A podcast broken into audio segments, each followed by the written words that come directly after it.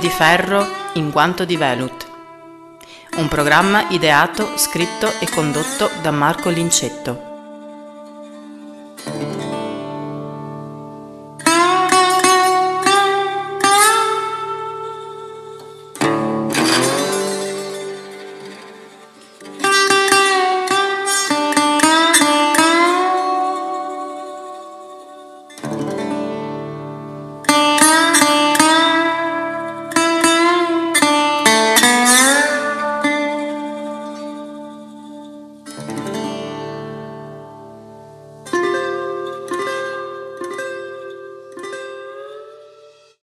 Ingegner Enrico Rossi. Norma, la tua creatura. Eh, il tuo nome ormai è quasi un paradigma di un certo tipo di qualità, di un certo tipo di punto d'arrivo nell'ambito dell'alta fedeltà, non solo italiana. Molto noto per i tuoi amplificatori, ma in generale per le tue elettroniche e devo dire che sono veramente contento di averti qui perché eh, per me sei un punto di riferimento, come lo è quell'oggetto che si staglia dietro a te, il tuo preamplificatore analogico multicanale che ormai da tantissimi anni guida gli ascolti del mio impianto di riferimento. E allora la prima inevitabile domanda è proprio questa, cioè come ti è venuta l'idea, ingegnere, ripeto, io ho grande eh, rispetto e eh, stima per chi eh, svolge il tuo lavoro dopo un percorso di studi anche evidentemente molto impegnativo, come ti è venuta questa idea di dedicare la tua competenza alla musica? Allora, più che mi è venuta un'idea è stato secondare un flusso naturale degli eventi. Eh, ricordo che alle superiori facevo geometra e mentre i miei amici sotto banco, scusate se lo dico, guardavano i giornalini porno, io eh, sotto banco guardavo i giornalini di elettronica e mm, ero in quarto superiore dove ho preso il primo numero di Stereo Play uh -huh. e mi ricordo che c'era la prova delle Acustat X, no, delle, scusate, delle Dalquish, le DQ10. Le mitiche DQ10. Le mitiche DQ10 che qualche giorno dopo sono andato a sentire a Cremona in un negozio. E un po' quello, un po' um, un fatto che era successo qualche, qualche, mese prima, che per la prima volta ero andato in un teatro, al, Teatro Ponchielli a Cremona, con l'abbonamento gratuito della scuola, per sentire un concerto, da lì in qualche modo ho sentito qualcosa che ha risuonato profondamente dentro di me. E questa, questa attraenza, questa passione per la musica e per i suoni. Eh, in qualche modo poi il percorso è stato quello di andare a fare l'università, ho fatto ingegneria elettronica e spontaneamente è venuto di abbinare un po' i due, i due campi. Ecco, all'inizio ho lavorato per 3-4 anni in un laboratorio a Milano, che era il laboratorio dove si facevano le misure per la rivista Alta Fedeltà. Mm -hmm.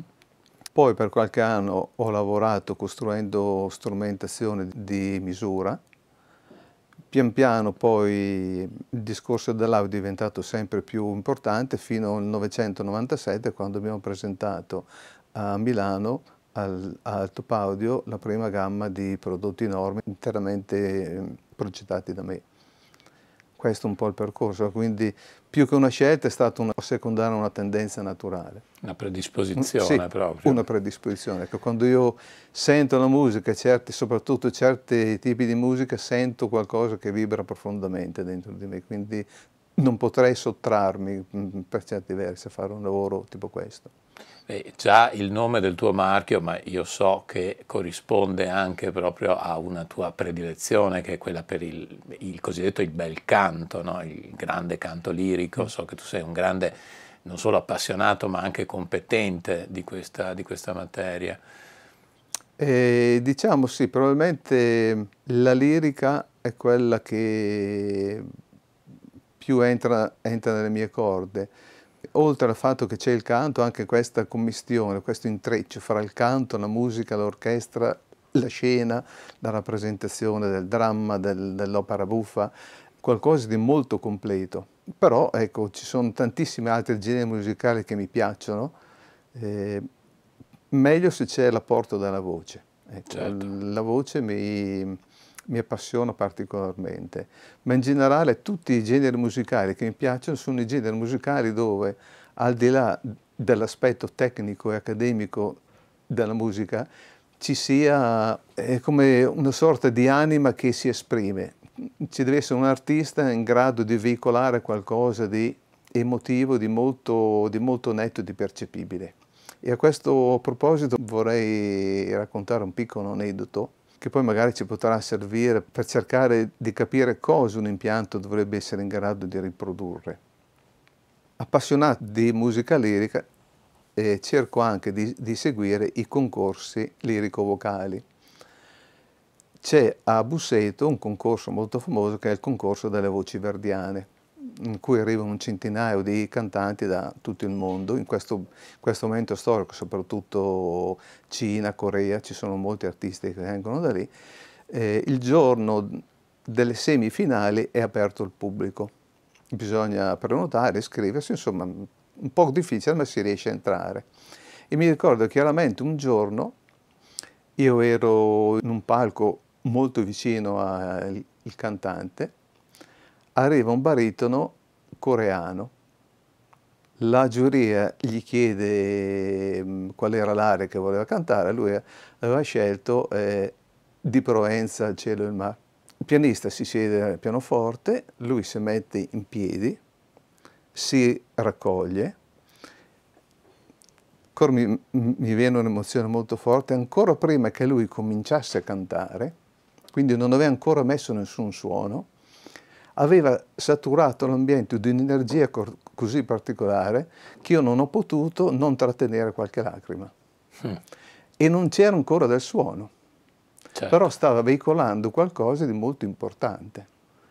Eh, una catena di riproduzione sonora ben concepita dovrebbe essere in grado di produrre anche queste cose, queste sensazioni così ineffabili, ma che sono quelle che poi danno il piacere e il nutrimento all'ascolto, al di là di ciò che l'ambito tecnico sia dell'apparecchiatura che della musica.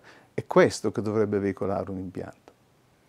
Quindi in qualche modo ci stiamo astraendo dalla mera misura tecnica, no? cioè del, del parametro che, come dicevamo poco fa, fuori onda, può voler dire molto, ma può voler dire anche molto poco. Cioè deve esserci un'idea dietro anche la concezione di un impianto, di un apparecchio.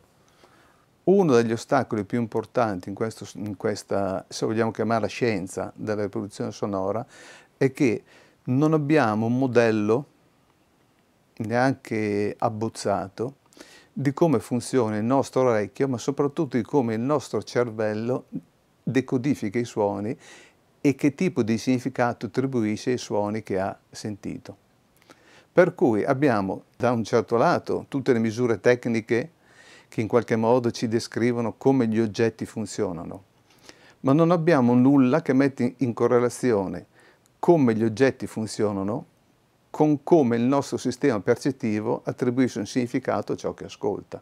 Certo. Per cui nella stragrande maggioranza dei casi il significato delle misure, se per significato intendiamo la capacità di farci intuire come un oggetto possa suonare, purtroppo è quasi nulla. Ci troviamo sotto l'aspetto tecnico a essere quasi incapacitati o impotenti nel descrivere ciò che l'orecchio sente per come lo sente. Eh, questa è una grande verità che io condivido al 100% e ne ho fatto anche un po' una battaglia nei miei video. E a questo punto, eh, come conseguenza di quello che stiamo dicendo, eh, c'è un altro tema eh, che appassiona in qualche modo ed è sempre spesso di rimente, che è il costo degli oggetti dell'hi-fi perché in base a quello che tu mi dici e a quello che dicevamo sempre prima un po' fuori onda, evidentemente diventa difficile dare una eh, quantificazione economica al suono, giusto? Direi più che difficile è praticamente impossibile. Eh, ci sono due grandi elementi che intervengono in questo, in questo ambito. Uno, quello che io amo chiamare la legge numero uno dell'alta fedeltà la legge numero uno dell'alta fedeltà recita che non esiste garanzia che ci sia una relazione fra il prezzo di un oggetto e la direzione sonora dell'oggetto. Esiste un'ipotesi di relazione fra il costo di un oggetto e la sua qualità di finitura e la sua qualità realizzativa. Ma siccome né la qualità realizzativa né la qualità di finitura hanno un legame diretto con le caratteristiche sonore, eh, cercare di estrapolare le caratteristiche sonore dal prezzo di un oggetto nella migliore delle ipotesi è inutile, nella stragrande maggioranza dei casi del tutto fuorviante. Sarebbe molto più opportuno cercare di capire in che direzione sonora va un oggetto, ma la direzione sonora eh, in, cui, in cui va un oggetto non si può comprendere né guardando come è costruito né guardando eh, il prezzo, o almeno eh, un tecnico, una persona che abbia dedicato lungo tempo a realizzare apparecchi, anche con uno sguardo delle volte sommario, può cercare di prevedere come potrebbe suonare un oggetto, ma l'utente medio, anche abbastanza esperto, non è in grado di fare una valutazione di questo genere. A tal proposito citerei un colloquio che ho avuto qualche anno fa a Taiwan con un giornalista, il quale, avendo già avuto modo di apprezzare i prodotti norma, mi ha chiesto qual è il segreto dei prodotti norma. Allora io gli ho chiesto un modo un pochettino provocatorio. Prendiamo ad esempio un amplificatore come Revo 140, pesa 25 kg. Gli ho chiesto, se tu dovessi dire quanto pesa tutta la parte dell'amplificatore che in qualche modo è maggiormente coinvolta con la qualità sonora che ne esce. Tu che cosa diresti? Allora è stato un po' lì a pensare, mi fa, beh i trasformatori peseranno un tot, i condensatori, insomma su 25 kg almeno una quindicina di chili sono quelli che determinano in modo più consistente le caratteristiche sonore di un oggetto. Allora gli ho detto che eh, era completamente fuori strada, perché in un apparecchio come il 140 le caratteristiche, il peso, diciamo se vogliamo mettere in termini materiali, il gruppo di componenti che determina quelle caratteristiche sonore possiamo ritenere che siano meno di 100 grammi. Mm. Ma quei 100 grammi sono estremamente complicati, ci vuole una grandissima sapienza per sapere come, come abbinarli e dominare la direzione sonora che devono dare. Eh, il resto non è superfluo, il resto è funzionale all'altro.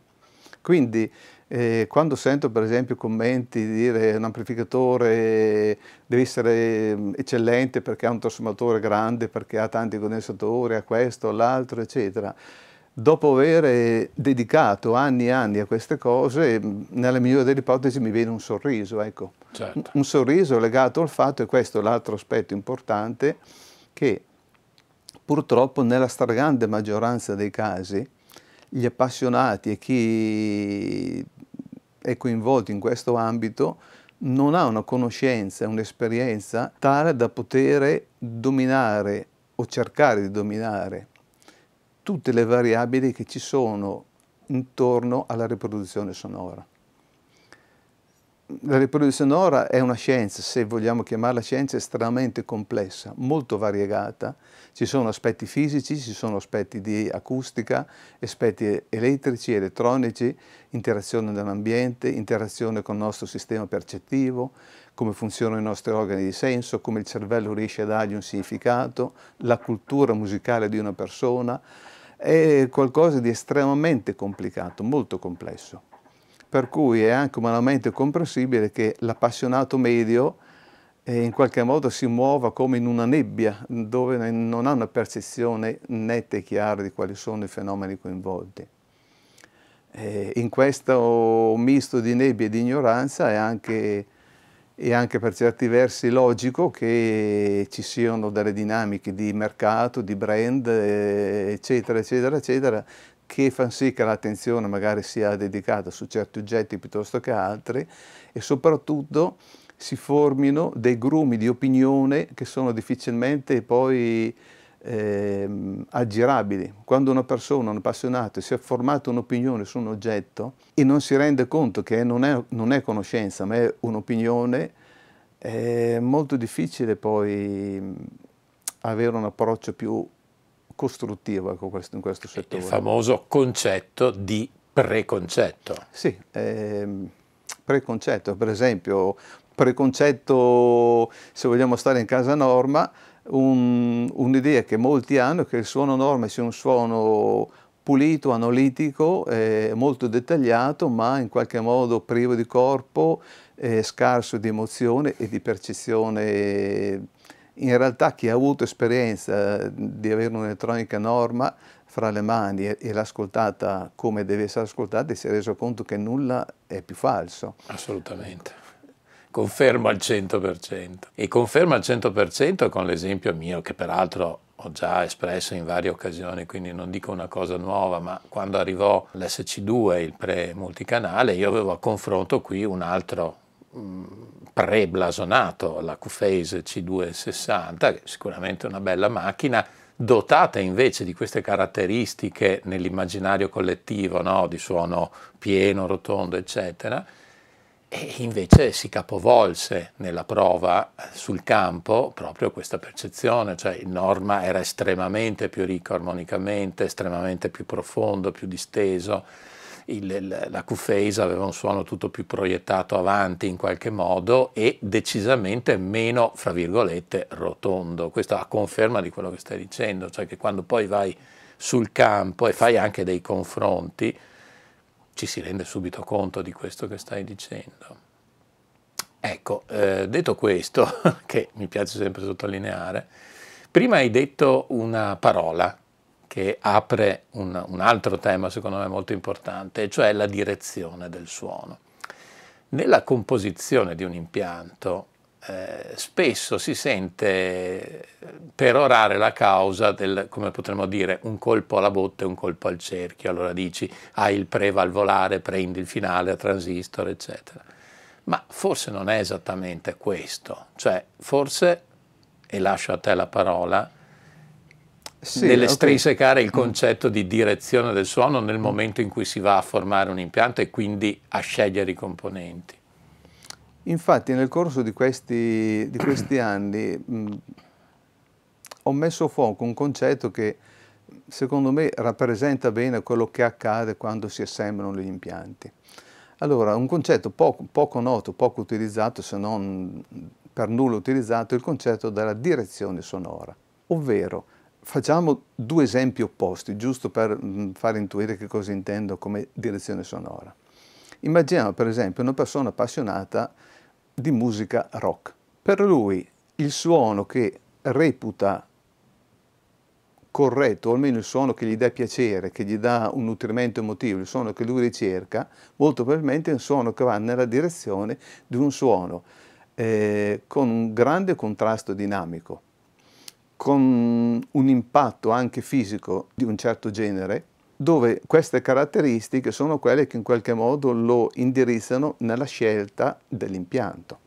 Se prendiamo all'estremo opposto una persona che ascolta solo musica barocca, probabilmente quella persona cercherà un impianto che vada nella direzione sonora di riuscire a rendere eh, le nuance espressive degli strumenti originali dell'epoca, di come venivano utilizzati e suonati, di come erano magari le voci, come erano gestite le voci, magari cerca una ricostruzione prospettica molto ampia, profonda, precisa, con una localizzazione degli strumenti di un certo genere. Per lui potrebbe essere estremamente importante che la correttezza timbrica sia il più possibile elevata per avere un'aderenza al suono degli strumenti originali. Mentre invece dall'altra parte chi è appassionato di un certo genere di musica dove non c'è una verità sonora perché è tutto costruito in modo elettronico, anche il concetto di correttezza timbrica è qualcosa di ineffabile, praticamente non esiste. Quindi, in prima istanza, l'appassionato dovrebbe porsi la domanda seria e intima di dire ma il suono che cerco io, in che direzione sonora voglio che vada? Qual è la mia direzione sonora che per me è quella giusta? che non è quella giusta in termini assoluti, ma è quella giusta, fra virgolette, per me. Chiaro. Quindi se ho capito che la direzione sonora per me corretta va in alto a destra, per dire, mm-hmm. dovrò scegliere tutti i componenti che vadano in quella direzione. Ottimizzo la somma vettoriale di ogni componente.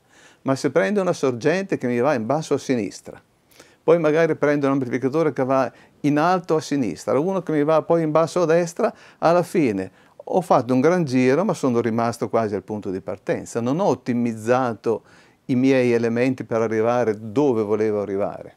Quindi quella che tante volte si chiama sinergia, eh, che per certi versi esiste, ma non tanto come viene comunemente intesa, perché quella che viene comunemente intesa come sinergia è un tentativo, per certi versi anche grossolano, di mascherare un difetto con un altro difetto. Certo. Ho messo troppo sale dentro il sugo, non metto il sale nell'acqua di cottura della pasta. Apparentemente ho bilanciato la situazione, ma tutte le volte che noi cerchiamo di compensare un difetto o una mancanza con un difetto complementare, purtroppo abbiamo la somma di tutti gli effetti collaterali. Eh certo. Ecco. Per cui sarebbe più opportuno scegliere degli oggetti che siano intrinsecamente già corretti. In una direzione. In una direzione che è quella. Ecco. Ecco, ma la domanda che esce poi conseguenziale, inevitabile a questo, è che evidentemente eh, spesso gli appassionati non hanno una base di conoscenza anche proprio merceologica no? di tutti gli oggetti sul mercato e quindi eh, la domanda, la grande domanda è chi può aiutare correttamente l'appassionato nel, nell'identificare gli oggetti e le direzioni?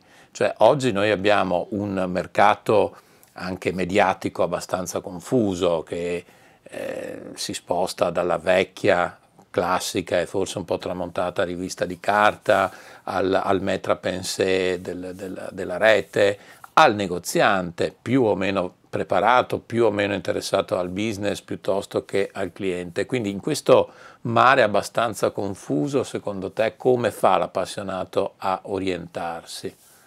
Non può orientarsi. ecco, non Temevo può questa risposta. non può orientarsi se non attraverso un processo eh, di autoconsapevolezza.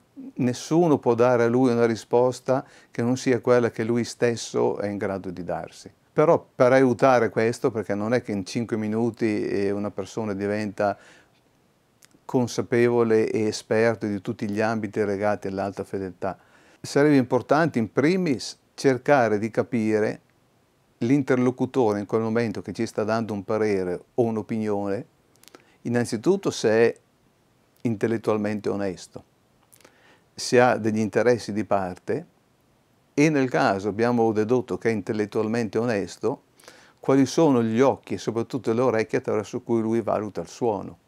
Perché potrà anche essere estremamente convinto di ciò che dice, ma lo dice secondo la sua conoscenza, la sua esperienza, il suo gusto personale per cui se noi sappiamo quali sono la sua esperienza, il suo gusto personale, eccetera, possiamo anche in qualche modo leggere il consiglio, il parere che ci sta dando e vedere in, in che modo quel parere può collimare con quello che è un nostro sentire interiore. Delle volte io descrivo questo settore un po' come se fosse una torre di Babilonia, dove ognuno parla una lingua, tutti parlano, ma nessuno ci capisce. Certo. Eh, è effettivamente molto complesso e quindi forse partire quantomeno dalla conoscenza della musica che ci piace, quindi dalla frequentazione con la musica reale, potrebbe essere almeno quello un punto di partenza, cioè avere perfettamente chiaro magari non l'apparecchio, ma il suono, l'idea a cui tendere. Ecco, che forse qui, anche questo manca. Sì, qui Marco sfondi una porta aperta, ecco, nel senso che purtroppo anche se può essere brutto, barra sconveniente da dire, mi sono accorto che nella stragrande maggioranza dei casi le persone che sono coinvolte o appassionate della riproduzione sonora, sia come operatori che come clienti, che come utenti finali, nella stragrande maggioranza dei casi non hanno una conoscenza e una frequentazione di ciò che sono gli ambiti musicali. Per cui mancando una conoscenza di ciò che devo riprodurre o ciò che vorrei che fosse riprodotto, molto difficile, se non impossibile, avere una valutazione corretta di ciò che sta facendo un impianto. Eh, uno degli aneddoti più estremi che mi è capitato una volta in un negozio, durante una dimostrazione, ho messo un brano per eh, contrabbasso solo. Mm. C'erano due persone che stavano ascoltando su un, su un divano e a un certo punto uno dei due, dando un colpo di gomito all'altro, gli dice senti questo violino come suono bello e l'altro che probabilmente mi conosceva un po' di più ha guardato me e il suo amico con due occhi per dire questo qui l'ha fatto un po' a sparare. Io personalmente cerco di andare a ascoltare la musica con una frequenza il più possibile alta. Qui medio in un anno fra concerti, opere liriche, ambiti vari, almeno un centinaio di eventi, un paio, un paio, di, un paio, di, un paio di eventi alla settimana ci vado. E una delle prime cose che mi colpisce sempre, tutte le volte che ascolto della musica dal vivo, sono essenzialmente due cose. Uno, un'affermazione che può sembrare banale, ma deve essere spiegata. La netta sensazione che non è una riproduzione. L'altra differenza enorme è nella gamma alta. Quando tu senti qualcosa dal vivo, sembra che manchi il Twitter.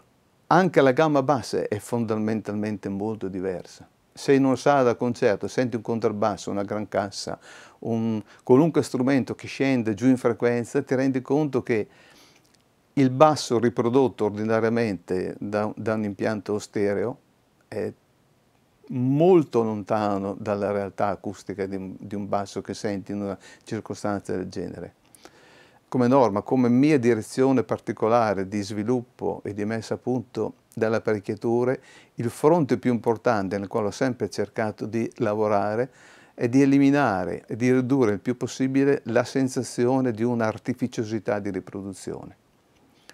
Eh, quindi togliere il più possibile tutto ciò che non ci deve essere, rumore, distorsione, sensazione di non naturale. È quello soprattutto che deve essere fatto. Stiamo andando rapidamente alla fine di questa mezz'ora che è letteralmente volata, quindi ti faccio un'ultima domanda che può anche apparire banale, ma eh, purtroppo non lo è. E in questo momento storico, diciamo, di grandi difficoltà, inutile negarlo, eh, un po' come la vedi nel, nel corto, medio, lungo periodo, come vedi lo sviluppo di questa nostra passione e anche di questa nostra attività merceologica legata alla riproduzione della musica? Osservo una tendenza cominciata dalla primavera 2020 con, con, il Covid, dove le persone in qualche modo hanno cominciato a riappropriarsi di uno spazio della propria intimità, probabilmente anche mancando altre occasioni di espressione, viaggi, ristoranti, uscire, fare, eccetera. Eh, osservo che molte persone stanno riavvicinandosi alla musica e si stanno riavvicinando a un ascolto più maturo e più attento della musica. In questi due o tre anni ho avuto modo di entrare in contatto con un numero abbastanza consistente di belle persone appassionate in modo sano e alla ricerca di qualcosa che gli consenta di ascoltare la musica ancora meglio. Per cui io personalmente sono ottimista sul futuro, eh, penso che ci sarà sempre spazio per prodotti che attraverso l'ascolto della musica riescano a mm, nutrire le persone con delle sensazioni e delle energie positive. Bene, sono molto contento perché anch'io voglio pensare a questo, assolutamente. L'ultimissima domanda che proprio mi è lì sulla punta della lingua e non posso non farti prima di salutarti. Flash, la migliore soprano che abbia interpretato Norma di sempre, a tuo giudizio di grande appassionato? Direi la Callas, di cui purtroppo non abbiamo delle registrazioni dal punto di vista tecnico degne della grandezza della cantante. Ha registrato tutto per la EMI in un periodo storico dove la EMI non era certamente la casa discografica che ha fatto le cose migliori, ecco, mm -hmm. purtroppo. Comunque Callas per sempre. No, Callas per sempre no, perché la Callas in certi ruoli, in certi ambiti, aveva una voce che era perfettamente confacente al, al, al, al, ruolo che doveva coprire, ma non era una voce universale, era una voce che in certi ambiti non, non, non, era, non, era, la sua voce. Se vogliamo uscire da, dalla norma, per andare ad esempio sulla Madama Butterfly, la Tebaldi era decisamente superiore, era più corretta in quella parte, ecco. Eh, però ecco, una, cosa, una cosa va detto per certi versi un rimpianto, che le grandi voci del passato oggi purtroppo, purtroppo mancano. mancano. Eh, sì. ma perché mancano le persone con, con, quel peso, con quello spessore, con quella L'energia di cui sì, parlavi prima. Con quell'energia che... Ecco. Bene, grazie Enrico Rossi, Norma e alla prossima.